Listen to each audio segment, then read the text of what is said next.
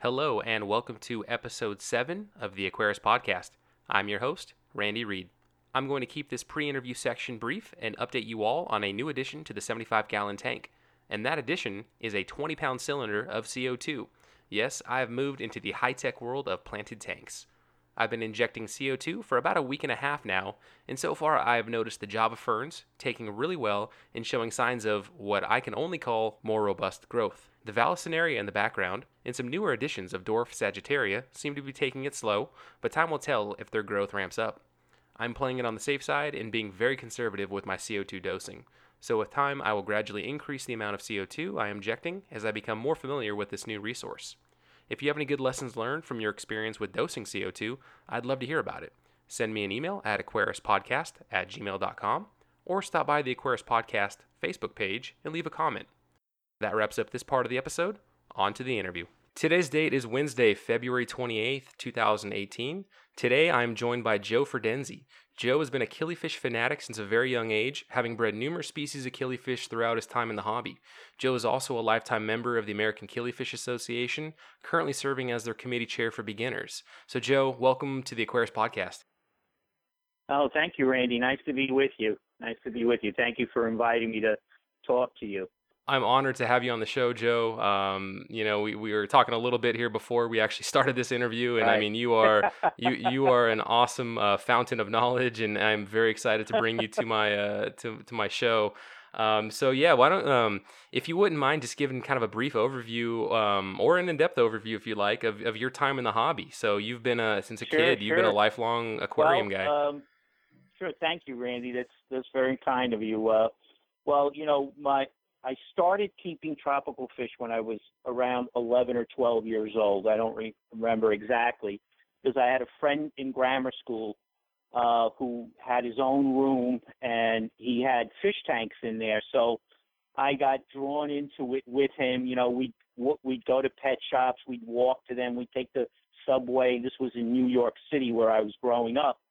And uh, one year, as a gift, he gave me uh, the Innes book, the famous William T. Innes book, Exotic Aquarium Fishes, uh, which is probably the, even to this day, the most famous aquarium book ever published in in in in America. You know, on the aquarium uh, uh, stuff. So, uh, so this was also the first aquarium book I'd ever owned.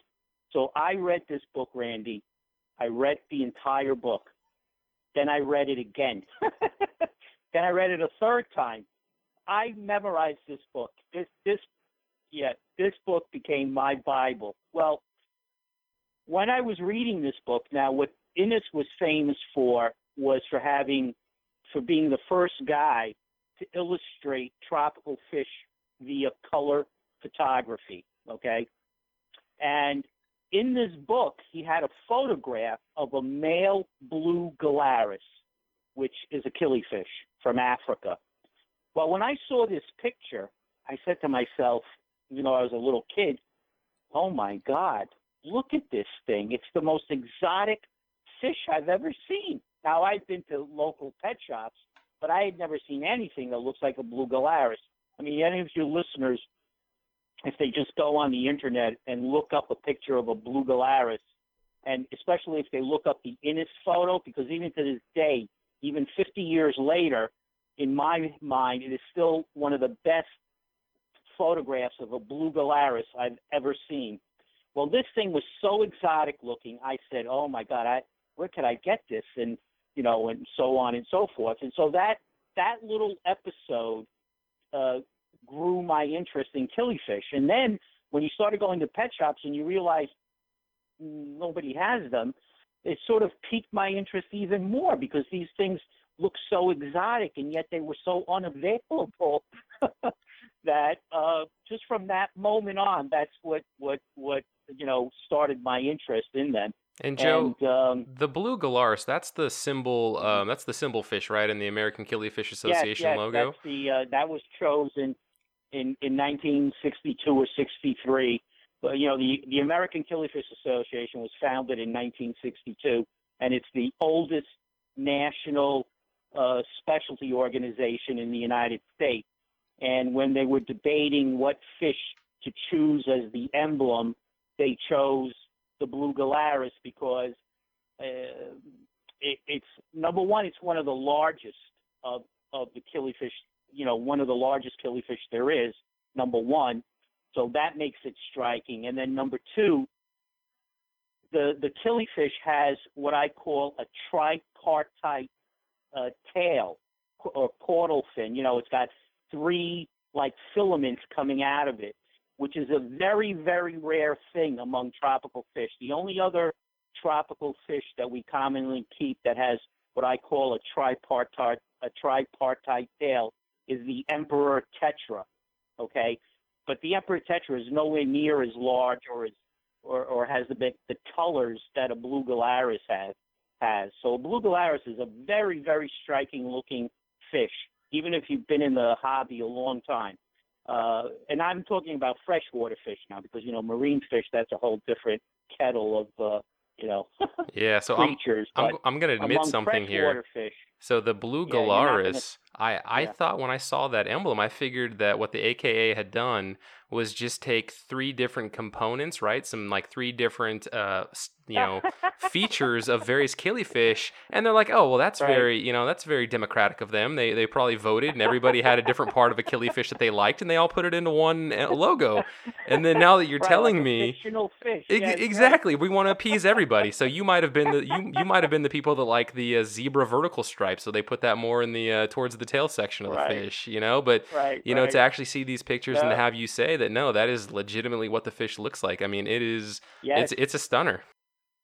yes, that's exactly right. You're exactly right. So, so that's what got me started. You know, with my with my lifelong interest in killifish. Now, of course, I didn't know anybody who kept killifish at the time, and so my real involvement in the killifish hobby didn't start until 1975.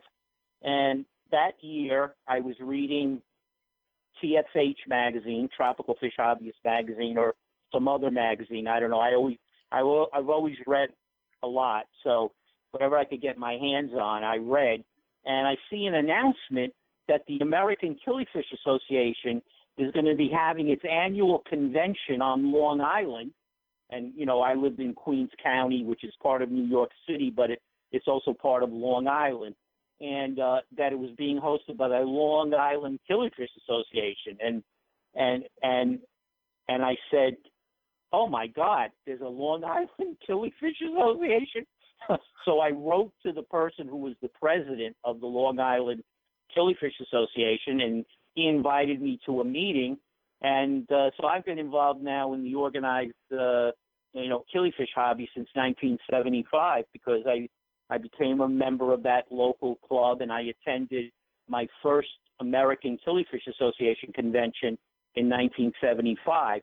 And let me tell you, that was an eye opener. Anybody wants to be mesmerized by killifish, you have to go to an American Killifish Association convention because you will see on display more killifish in one place than you'll ever see anywhere else you'll be amazed at the variety of killies and the colorfulness of these killifish. I was, I certainly, I, I was bowled over. I, I, and that's it. And uh, you meet a lot, and you meet a lot of nice people. killifish people are really great hobbyists. They don't do it for the money. There's no money in killifish. If somebody thinks I'm going to start breeding killifish and make a lot of money, stop now. And so it looks it like yeah, and it looks like in uh, so for 2018, the uh, the Killifish Associ- the convention's going to be in Detroit on May 25th Correct. through 27th. So if you're uh, listening to this before that date, you've got time. Uh, get yourself. Mm-hmm. Is that Romulus, Michigan? Technically, it's in. Yeah, I forgot the exact name of the town where the hotel is, but Yeah, interesting. I think it's somewhere near Detroit. yeah, Yeah. yeah. So yeah, and it looks like we've got some uh, some some international speakers and some uh, some good looking Oh yeah. uh, some some cool sounding Oh, yeah. titles of some uh, some talks. So um, right. So we always had people from uh, overseas. Uh, uh, you know, whether they're from Europe or South America. Uh, in 1975, our speaker came. Our main speaker came from Africa, and uh, yeah, so it's it's a really uh, international group of speakers that we usually have at these conventions, and they have, con- you know, then in addition to seeing all the fish in the show, uh, there are fish sales where you can pick up killifish at great prices, and then on Sunday there's the big auction. Because one thing that the AKA does that's pretty much different from any other uh, group, every fish that gets entered in the show must be sold at the auction and all the profits go to the to the AKA. The person who puts the fish in the show doesn't get one red cent. That that that's is- how generous yeah, that's excellent. people are. Yeah, that is fantastic. Uh, so Joe, Mhm. let's let's go back a little bit. So you've now um, you've now joined the American Killifish Association in the 70s. Mhm. Um, Right. You know how how does your your experience with killifish kind of explode from there, if you will? Um, you know, did you start with kind of one species in, in one tank, and, and you know it took you a couple years, or um, kind of paint the picture of your progression now with killifish now that you're in the AKA? Right. Uh, well, it, it was uh, like anything else. You uh, learn as you go, and the best thing uh, is being with other killifish people because that's really where you learn. Um, you can pick up things from books and reading magazines. Certainly, those are valuable resources, but there's nothing like visiting somebody's fish room and seeing in person what they do and how they do it. And as I said, uh, and I'll keep repeating this because this is totally true, and, and I've been involved in a lot of facets of the aquarium hobby, you know, but I won't belabor that now. I'll stick to killifish. Killifish people are among the most generous people in the hobby. They are, they share things with you. They share fish. They share their techniques. They don't hide things. They don't have secrets. You know, whatever they're doing that's successful, they will share that with you. And so little by little, I would be getting fish from people. They would give me things and they would say, okay, this is how you do it, you know, how you breed them. Look, this is how you find the eggs in the spawning mops.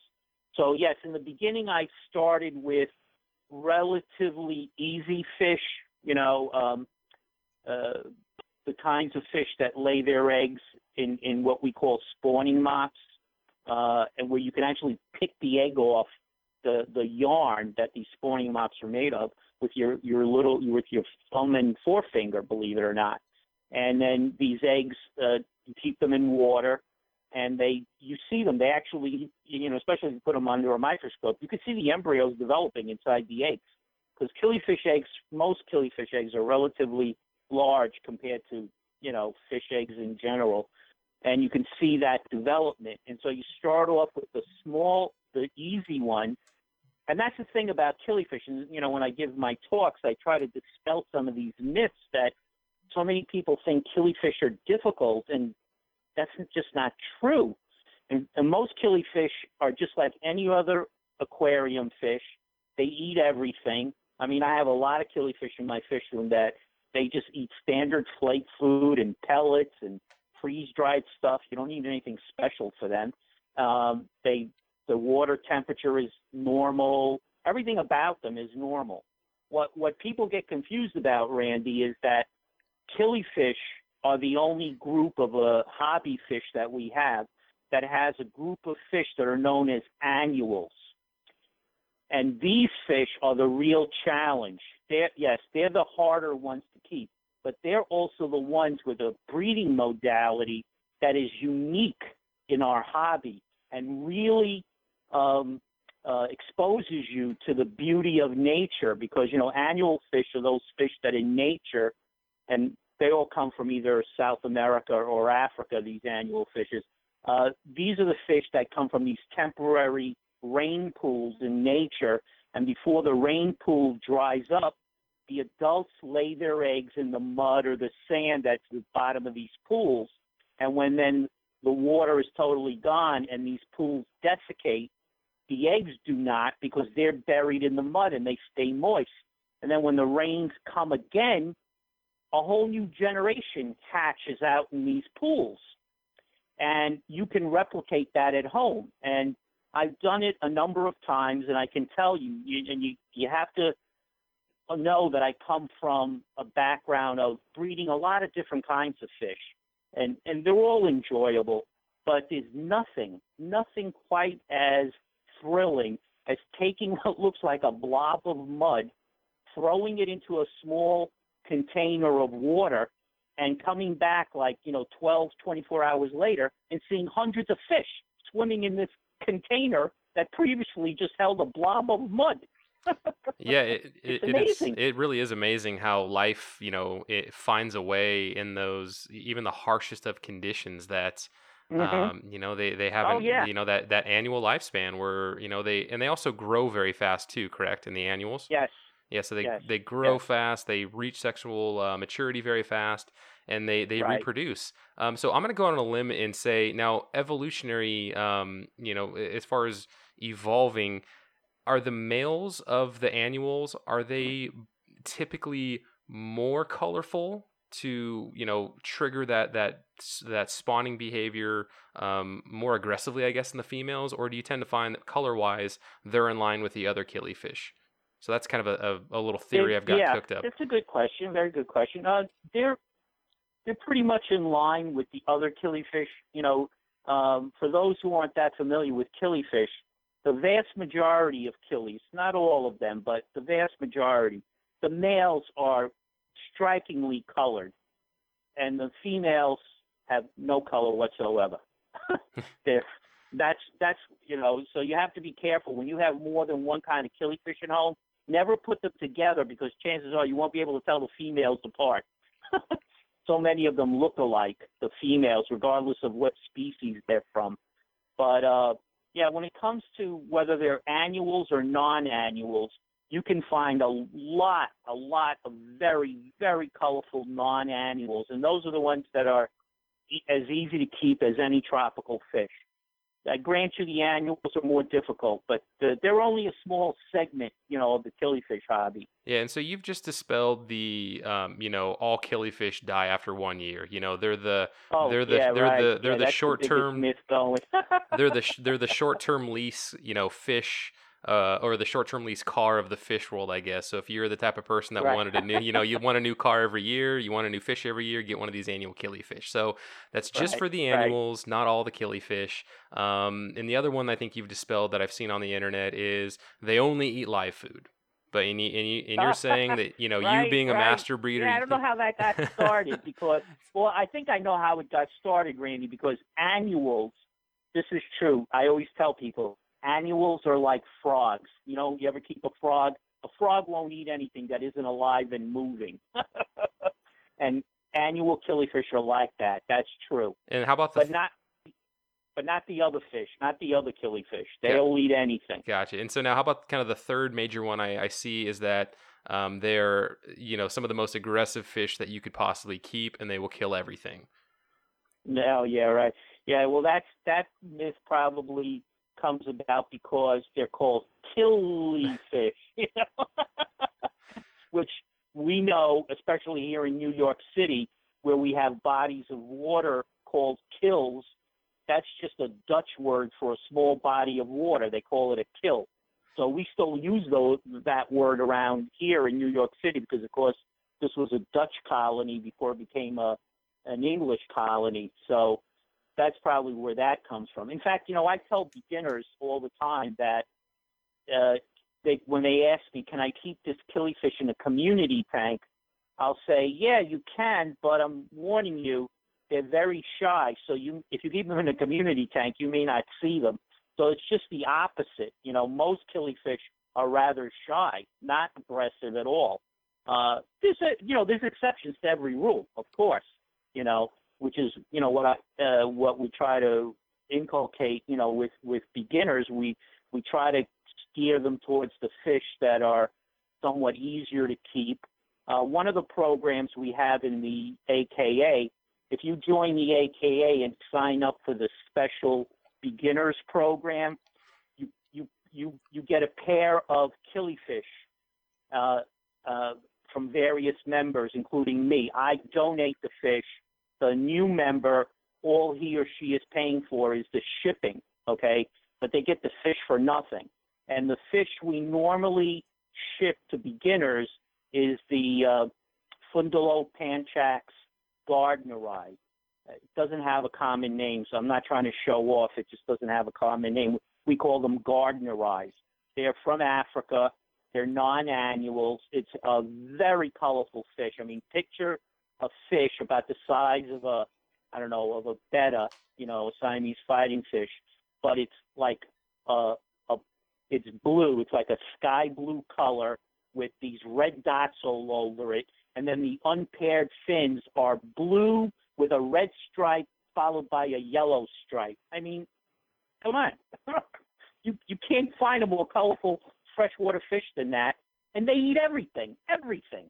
Yeah, and so you know, I'm looking at the beginner page right now, and I see. Um, so when you go to the American Killifish Association, you can click on the beginner species, and they have the list Mhm. of the three species. Um, and there are the Right. the Gardneri. So you've got two Gardneris on there. Um, and from what I've what I've done of research, and you know, you can of course correct me on this, but the way killifish names are done um, is that typically the last part of the name will be the the location of where they were. So I so I see Makurdi correct. And then Masai. Makurdi, Inadiri, Misaje. Oh, Yeah. Misaje. All Okay. those are location names. Okay, so we've got those two, and those are at, you can actually click on the links, and it'll pull up a picture. One is uh, one of the gardneri is a little bit more red and blue with yellow trim, I guess you would say, and then the other one is uh, just all more a lot more blue in the body.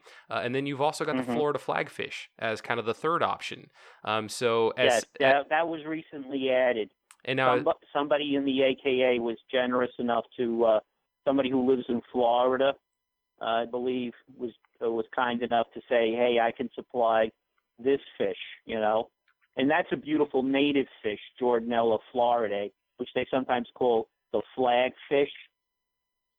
And, and that's one of the few killies, by the way, you know, that you do see in pet shops from time to time because it's collected in Florida, and uh, and it maybe it's also bred on fish farms in Florida. I'm not sure, um, but yeah, that's a that's a pretty uh, native fish. So let's talk. Um, I, I kind of want you to guide me through because uh, I, I think after this conversation, it might be tonight or tomorrow, but definitely this week, um, the last week of February, uh, first week of Mhm. March, I'm going to join the American Killifish Association, and Great. I'm going to take you guys up on your offer because I have a little real estate in a 10 gallon tank right now that's empty.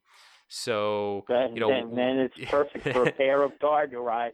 Yes. uh, So I was going to say, walk me through between the gardneri. Now, obviously, I, I'm assuming then the difference would be kind of which color catches my fancy between those two Right. and the Florida flagfish. you know, right. if, if I'm a beginner, and un- understand this, Randy. You know, I, believe it or not, I haven't looked at the. this is funny, but I haven't looked at those photographs. But I could tell you this. You know, photographs are funny. Uh, it, depending on how the light struck the fish at the moment the photo was taken, you know, whatever. I can tell you this: all the various kinds of Gardneri that are available, they're equally beautiful it- and I've got them all. I've got the three that we've offered in the past are location wise are the the Inadiri, the Makurdi, and the Misaje, and I've got all three. And I can tell you, all three of them are equally beautiful. so, yeah, yeah. So I'm but thinking, they're I'm- easy to keep because like a 10 gallon tank is perfect. Okay. And the only thing I always tell people you have to make sure about the tank, this is almost as important as the water quality. Okay. You have to cover every little opening in the tank. These fish are Olympic jumpers. Okay. If you leave a little opening on the top of your tank, you will be minus a killifish within sh- a short period of time. so that's number one. Um, number two, the males, you know, uh, they what they want to do all day long is uh, eat and breed. So the females have to have places to hide. They have to. You have to have plants in the tank. You have to have something, rock work, something. The spawning mop is a place the females will hide in. Not because the males will go and kill the females. They normally do not do that, but they will pursue them aggressively, and the females get, you know, tired. so you got to give them places to hide. But other than that, Uh, the Gardneri, uh, you know, when it comes to water temperature, they tolerate a wide variety of, you know, normal temperatures from 72 to 76. Uh, pH is not a critical thing. Mine are all my killifish are in alkaline water, you know, 7.0 to 7.4. But if the water were acidic, let's say 6.8, 6.4, nothing bad would happen either. You know, everybody's got different water conditions, and, and from you know, depending on where they live and how they keep their tanks.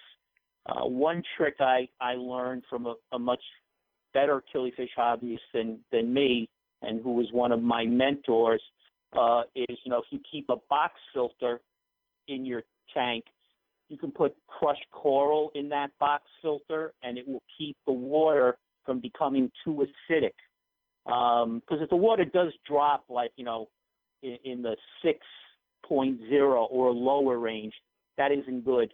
But that's not good for any fish, you know, right, with right. very few exceptions. So, but if you put a box filter in your tank, uh, and I use box filters in almost all my aquariums, uh, and you put some crushed coral in there, that's going to help buffer your water. You know. Yep. And so for for the beginners, and I don't think we've really touched on this though, but just as a, a as a beginner to the hobby, um, you know, kind of everything that you're laying out is that these fish are definitely um, you know, bulletproof fish, and it's not like you know there's a trade off of well, that's a tough fish, but it's ugly as sin. I mean, this is a Yeah, tough yeah, fish, and it's gorgeous. So No, no, that's true. you know true. how how we're not getting more people out there to uh to to keep killifish and uh and you know be super excited about it um yeah i mean i don't i don't know like i'm uh why do you think they're not as prevalent now in the in the pet stores like these gardneri Why do I think you don't see them? yeah do you have any theories Yeah. Well, they're you know to produce a lot of killifish, it's it's labor intensive because um, so you can't really. It's very difficult to mass produce them. It can be done, but it's it's much more labor intensive than a lot of other fish. You know, uh, I mean when you talk about things like catfish and tetras and barbs, you know they lay dozens and dozens and dozens of eggs in one fell swoop, uh, and then you can raise them all up at the same time. Um, uh, live bearers, you know, they keep producing fry constantly. Mouth brooding African cichlids, they're constantly at it. You know, big South American cichlids, and believe me, I've bred all these fish, so I know what I'm talking about. Big South American cichlids, you know, they'll give you a thousand fry in one shot. Okay, killifish doesn't work that way you get a couple from each female you get maybe a couple of eggs each day okay so you know you have to keep picking eggs every day and then at a certain point the eggs you picked on day one when they hatch they can't keep be kept with the eggs that hatch on day 14 because now those fry are two weeks apart and in the killifish world uh, that's not good because the older fish will pick on the younger fish, if not eat them outright. So you can't keep them together. So you got to have all these. If you've ever seen a a killifish hobbyist uh, fish room, it's full of little Tupperware containers because we're keeping all these eggs and all these fries se- and all these fries separate and growing them out until they're adults separately because we don't want them to prey on one another.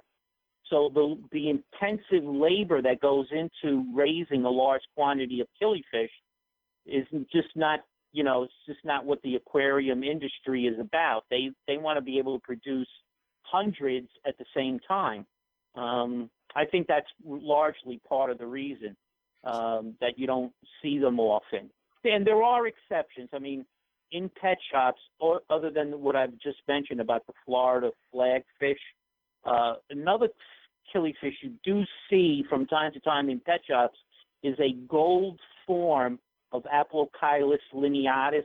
They sometimes call it the wonder killie or the golden killie. It's a it's a golden form that they developed in Southeast Asia, where Aplocheilus lineatus comes from originally. It's a Southeast Asian fish.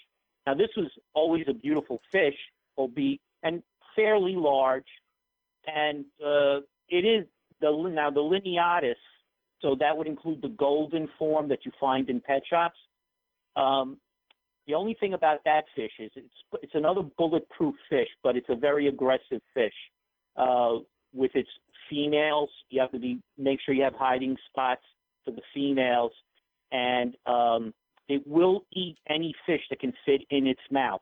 Now, fortunately, it's not a giant fish, so you can keep it in a community tank, but you couldn't keep it with guppies, for example. they, it would it would make lunch and dinner out of the guppies, you know. Oh, gotcha. Uh, but I mention this only because this is a, a killifish that a person might see in a pet shop, you know. But the golden form, I, I tell you, the first time I saw the golden form, I was amazed because it it really looked like it was made out of 14 karat gold. It was it was amazing. So now I see Yeah. why the the people in the killifish hobby are so generous because you know there's so much work to make more killifish that you know you you, you almost uh, you know and I say this very jokingly but you almost trick newcomers into the killifish hobby with the beauty you get them addicted and then now you have you know now you have more people to help breed these very difficult uh, you know to raise up but beautiful fish um, and difficult only in the Mhm. sense that you know it's the it, as you explained it's you know they lay small number of eggs each day and you have to keep those separate Right, um, right. but yeah But, it's, but there- now I know, get it now I see why you're so generous Yeah. I'm sorry. Go ahead, Randy. I was gonna say now I see why you guys are so generous uh, but there there is another technique which which I you know uh, uh, practice with some killifish, and I've told this to people also. It, I call it the the lazy killifish way, you know, of of raising uh, killifish, and that is to have a relatively large aquarium, and by that I mean you know 20 gallons or more, and you load it chock a block full of plants like Java moss and Java fern and water sprite, and then you let nature take its course.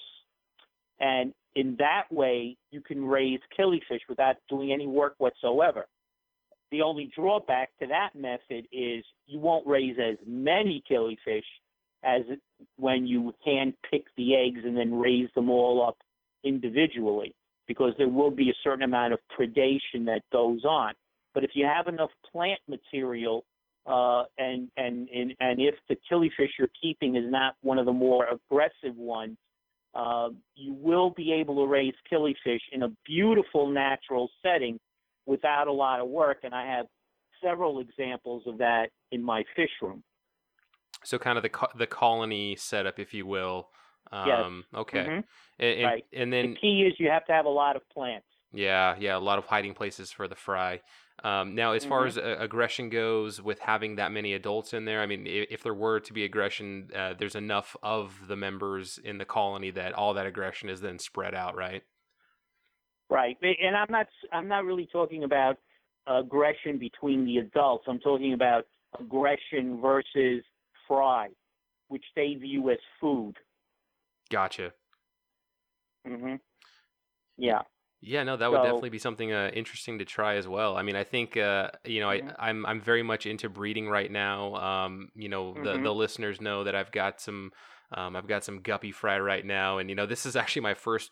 This is my second time back into the hobby, but my first time being successful breeding fish. And and I say first time Uh-huh. because I've never kept guppies before. So you know, you, Uh-huh. you, you keep a male female guppy, you're going to be successful. So they just had their second uh, second release of fry, and I've got those scooped out in the hang on breeder box, and um, I've got some rainbow Good. fish fry that I'm that I'm growing up in another ten gallon tank. So uh, I'm feeding those Good, guys all the, the small little uh, you know golden pearl I five to five to I fifty love mi-. I have quite a few of them. yeah, they're they're they're fun in those uh, rainbow fish fry growing Yeah. those up. Um, but yeah, I definitely wanted to try my hand, um, you know, with these gardneri. I think I'll, I think I'll go with that one. Um, I ran it by the wife, and she she liked the blue form the best. Um, Yeah, yeah. so yeah, I Which one is that? I think Which one is the blue one? it was the name that I butchered. Let's see here, It's okay. Masai, I'm just curious. Massage. Massage? Uh huh. Okay. Did I say it right, or am I just Yeah, saying am I just one. saying massage but with a French sounding name? Yeah, yeah. Uh, Massage. It's M I S A J E. Yeah. Um, yeah, that's a very pretty one. But I'm telling you, they're all pretty. Doesn't matter. they're all colorful. They they're all blue with red dots with the red you know, the red, blue, and yellow unpaired fins. They they all have that in common. So, um, you know, the the the real. I have a hard time telling them apart sometimes. That's why I have to be very very careful to make sure I keep them separated and meticulously labeled. And, and you know, because God forbid you you should mix up any of the females especially you'll never be able to tell them apart ever ever yeah so the other thing that i've noticed in, in doing research on killifish is that um, you know in, in general i'm trying to do um, a better job of, of knowing the, the latin names for uh, for fish mm-hmm. and especially the ones that i'm keeping um, but in researching right. killifish i've noticed that killifish have the most difficult uh, Latin names to attempt to pronounce? Is there is there any rhyme or reason why it seems like the killifish have the most difficult Latin names, or is it just because I'm a newbie and I and I haven't heard how they're pronounced yet? I, I think in general, uh, their their Latin names are no more uh, difficult really than other groups of fish.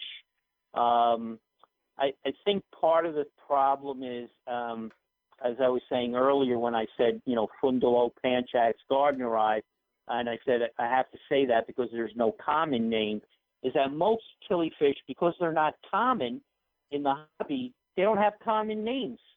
So you're stuck with learning all these Latin names, whereas with other fish, you know, you don't have to know the scientific name for a black ruby barb because you can just call it a black ruby barb. You don't have to know the scientific name for a neon tetra you know. But with killifish, you're stuck. If you don't know the scientific names, you really can't have a discussion with uh, other killifish hobbyists or or even people in the business, you know, people pet shop owners or anybody. So I think that's part of the problem is that you're stuck with having to learn all these uh, Latin words, you know. And yeah, some of them are tongue twisters. I'll grant you that. And uh, but you know, it's sort of something you sort of get used to. Plus, you know, here's the other thing I always tell people, Randy, because we have discussions about this. Nobody knows how to pronounce Latin anyway. he just say it with. I always tell people. Just say it with there confidence. There are no recordings of Roman centurions. Okay. so everybody who's from a different country pronounces these Latin words differently depending on what country they're from and they they're not wrong because, like I said, nobody really knows how to pronounce Latin uh, since there's no recordings of native Roman speakers. You know, I I for example, I speak Italian. I'm I'm I, I was born in Italy, and I came here as a young boy, and I'm fluent in Italian. So you would think, oh, Latin, Italian. Oh, Italian is derived from Latin. Must be the same thing. Wrong. but I pronounce my Latin words with a with more, more or less with a, a combination of Italian and, and English pronunciation, and you know that that's just what I do, and other people pronounce them differently. So I I don't want anybody to be discouraged when they're talking about killifish that they may not get the pronunciation right. Believe me, no eh, one really uh, should make a big deal about that. I think my strategy is just going to be to, however, uh, whatever I say in Latin, I'm just going to say it with confidence, and uh, hopefully the confidence will yes. will let somebody know that, uh, like, no, I'm saying it right. You're not saying it right. good strategy. I think that's a very good strategy. And then I'll make them question how they pronounce it. Like, maybe is that guy right? I don't know. Yeah, yeah, sure, sure. Why not? So you on never know. On the note of you know the scientific naming and uh, and whatnot on killifish, um, as far as uh, what makes a killifish a killifish? So I, have looked over the internet. I've looked on uh, you know mm-hmm. Wikipedia and, and various uh, tropical fish forums and, and whatnot. Right. And other than being all killifish lay eggs, um, like right. what is the what makes a killifish a killifish? I mean, is it a, is it an yeah. extra fin here or there? Like what is what is the unique you know well, attribute? Scientists an ichthyologist could give you the answer. I'm not an ichthyologist, but I know this uh, killifish are the egg-laying analog to live bearers like guppies and mollies and platies and swordtails. Uh, they're, they, in fact, you know, in the old literature, you will see killifish referred to as egg-laying toothed carps. You know, tooth T O O T H E D, in that they have teeth, some sort of teeth, and live bearers are known as live bearing toothed carps. Okay.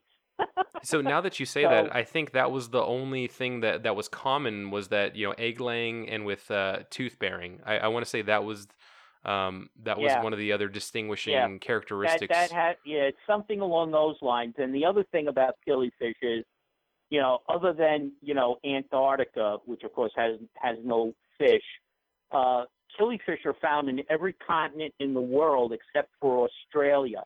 And and in Australia, they're sort of replaced by, you know, the rainbow fish, uh, in a sense, you know.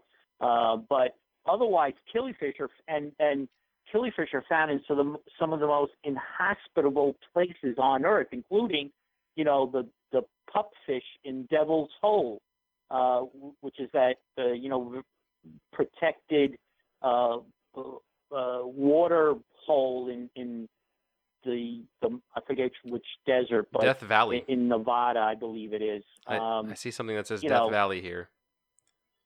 where?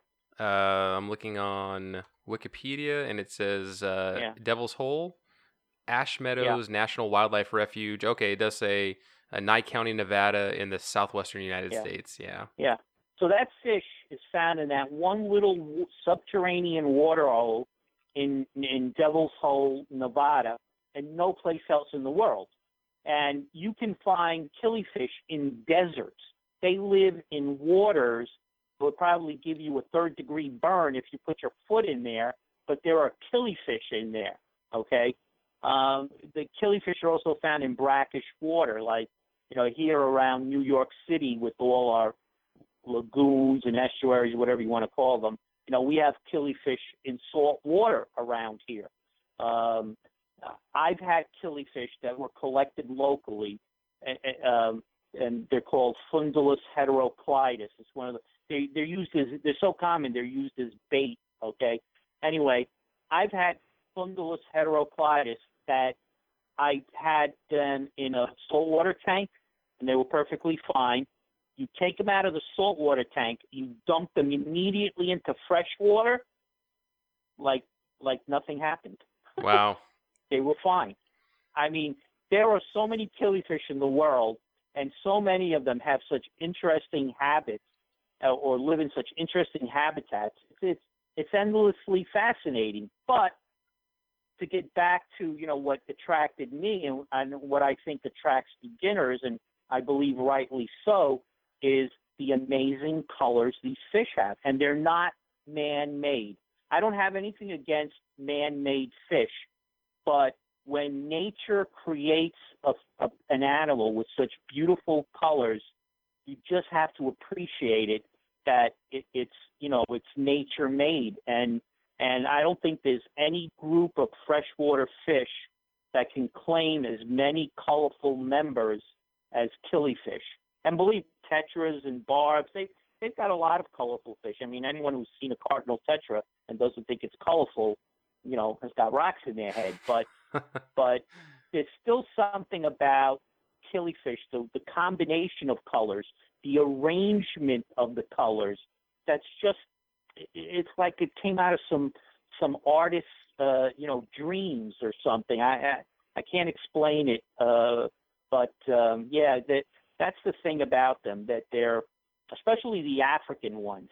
You know, uh, they tend to be more colorful than any of the other uh, you know uh, killifish from other parts of the world, but the South American ones, especially some of the South American annuals, oh my God, the finish on some of them is mind blowing for for such small fish.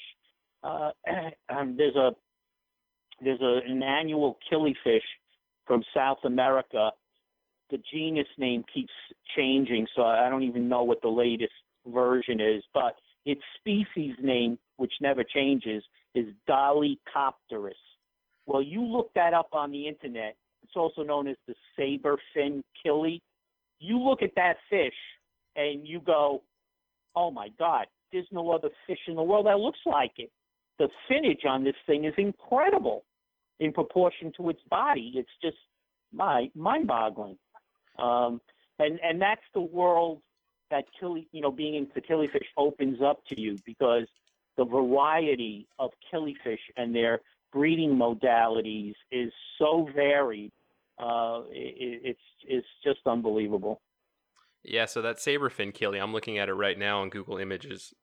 It, it, those fins are, are absolutely striking, and I and I think also in the show Mhm. notes. So in addition to having links to the American uh, Killifish Association for listeners to go and check out, um, I'll I'll put the Mhm. name of this fish in there, so it, it's there for them to Mhm. uh, to Google or maybe just a direct link to Google Images that they can pull up. But yeah, I mean that is uh, that's a that's an amazing fish as well. Uh, Is that is that fairly common among the the, the killifish hobbyists? No, but it's around. yeah. But but it's a you know in, in you know we get we get fish and eggs uh, many times from Europe because of course just like the rest of the aquarium scene you know there are many many fantastic hobbyists in Europe uh, and uh, many of them are into killifish. I mean you know the the Germans the Dutch the Italians they're they're the French did I mention the French yeah they, they they're all big into killifish, uh, especially the Dutch and the Germans, and uh, so you can find that fish over there. And of course, that's the other thing about killifish that made it amenable to being this inter this national organization is that you can mail killifish eggs to people. In the beginning, when people weren't sure how to mail adult live fish, the thing that made it a, a, a uh, amenable to being a national organization was that members could mail eggs to one another through the mails. Because even non-annual killifish eggs they take about you know two weeks to hatch. So you could put them in the mail and they would they wouldn't hatch while they were in the mail you know? A lot of fish where they lay eggs but they hatch the next day so that you can't really mail them. That was going to be my question if it was the uh, annuals only, given that th- those eggs go through a more um, uh, difficult, um, you know, a difficult environmental change. Oh, yeah, much longer time Yeah, period. Yeah, yeah. well, certainly annuals. but but all of them, you're the bill, saying. but also non-annuals wow. you can send through the mail because they take uh, uh, about two weeks to develop. Yeah, well, with with non with annuals, you know, the the development time of the eggs varies with the species. I mean, some of them you you have to wait six months Oh wow. before they hatch. you know, but most most aren't. You don't have to wait that long. Three months is about average for most annual killifish. But you know, um, as I said, uh, the majority of killifish are not annual. So, you know, Yeah, and, and so I think all Um, of these all of these various features of the killifish, you know, if you're if you're somebody listening to the show and you've got a fish room, um, or you have space for, you know, even a five gallon tank, right, for killifish, um, oh you know, sure, you, you should at least yeah, keep for a lot of killifish, five gallons is perfectly perfectly fine. yeah, you, for a pair or a trio. Again, it depends on the size of the killifish, obviously. You know, but these yeah, Gardneri, the smallest tank I would keep a pair of Gardneri in is the five and a half. Yeah. Yeah, so I mean, if you're listening to this and uh, you know you've got some real estate for a five and a half gallon tank, join the American Killifish Association. Uh, get get some gardneri, um, and let the, Mhm. let those things go at it, and, and just enjoy them for the color, and um, you know appreciate the fact that the fish can Yeah. can survive such uh, And, you know a wide range of that, conditions. you know, uh, Randy, if you have a spawning mop in the tank with them, which you should, you'll you're going to have a lot of fun picking the eggs off the mop because there aren't many fish you could do that with. Okay, there aren't very many fish that you can, you know, take the mop out of the tank, you know, hang it over a bucket, and then carefully look at each strand. And it's always a delight when you see an egg, and and you can just and these eggs are hard. Uh, you can't crush them by picking them, um, and it's it's just a lot of fun. It gives you something to do that that's just enjoyable, which you can't do with other fish. I mean, I've bred a lot of other kinds of fish, Randy, and trust me, you can't go pick their eggs. For the most part. yeah, so nature did a good job of you know evolving a fish species that that's good for the beginner. You know, in in many sense of from Mhm. water parameters to uh, you know even handling the eggs. I mean, they're they're right. I, I dare I say that you know they sh- they should be one of the fish that maybe a beginner should start with because you're gonna you know you're gonna get the satisfaction of that beautiful color as well. Um, so Right, Joe, Joe's, right. I- yeah, no, no, it's true. It's just that it's uh, unless beginners know that killifish are out there, uh, they're hard to get, you know, and uh, um, to find. So yeah, I, that's why joining the AKA I always thought was a smart move on my part, and certainly a a good move on the part of uh, uh, other people. And uh, uh, and, and I just I just want to say this, Randy, though. You know, a lot of people, you know, it, it, they look for different things in organizations, and no organization can make can make everybody happy. But I I have to say this that the the, the benefit of being in the AKA is is a long term thing. If anybody wants to join the AKA and think that you know it's like instant satisfaction immediately, um, they they may be you know don't understand that the real satisfaction of being in the AK comes from the long haul, uh, being in it for a while because and going to your local uh, killifish affiliate club and actually meeting killifish hobbyists, then you're really, really, really going to enjoy the killifish hobby long term because it's the people that are in it that are are its most spectacular asset, you know. Um, so the, when you join the AKA, there's a list of affiliate clubs, and hopefully for most people, there's one in their area that they can join. You know, Yeah, so I see my affiliate club that's closest to me will be Northwest Killies. Uh, they have a Facebook group, so definitely want to get connected with them. Um, and me, as a member Right. of the Greater Seattle Aquarium Society, um, I would like to, you know, obviously being in it for the long haul and enjoying the killifish and being a part of the AKA and this Northwest Killies. But I, you know, I would like to be able to donate a, a pair of killifish to an auction every once in a while. Um, so I think that would Yeah. be cool to give somebody an opportunity Yeah. that maybe Sure. um, you know ha- has never kept killifish before, and you know say, hey, if you've got a five and a half gallon tank that's uh, you know handy, right? uh, these killifish Yeah, would be yeah, beautiful no. for it. it's a great idea. I mean, when I give my killifish program, I always bring what I call my my instant killifish setup, and I I, I donate it to the club, and then you know, and it it consists of it's a very simple thing. Consists of a five and a half gallon tank with a cover, because like I said, I want to remind everyone they jump uh, with a tight fitting cover, a spawning mop, and a pair of killifish. You fill that with water, you're good to go. it's not complicated, you know. So I always bring one of these setups. Oh, and with a booklet for beginners, uh, I bring one of those setups to to the club meeting when I give my killifish talk, and then they they auction it off. And I always hope that it gets someone interested in in becoming a lifelong killifish hobbyist. Have you ever had anyone uh, write you back or get into contact with you and say, "Hey, Joe, you know, a couple years ago, I, I bought your uh, your setup, and now I've got you Mhm. know X number of killifish tanks set up. You know, you you you made me an addict. Have you had any Not of that happen? Not yet. Okay. Well, hopefully, it'll, hopefully, I Not can be yet, the first. Randy, but hopefully, I'm hoping. hopefully, I'll be the first But for you. what I do get, uh, you know, when when I mail, you know, as part of this beginners program, when I mail fish out to people, what I do get back, uh, I do get back a lot of, oh my God, this is a beautiful fish. Oh, know, that is excellent. I do get that a lot. Yeah, we're gonna have to connect offline on this conversation as well because I'm, you know, I'm not just saying that as lip service. I, I am going to join the American Killifish Association, and uh, I just Right. want to make sure that, that it's going to be that blue form one. But I'm pretty sure that'll be the one that I go with. Um, and so I'm, I'm I mean, I'm looking forward to, to getting a, a beautiful pair of of killifish. Right.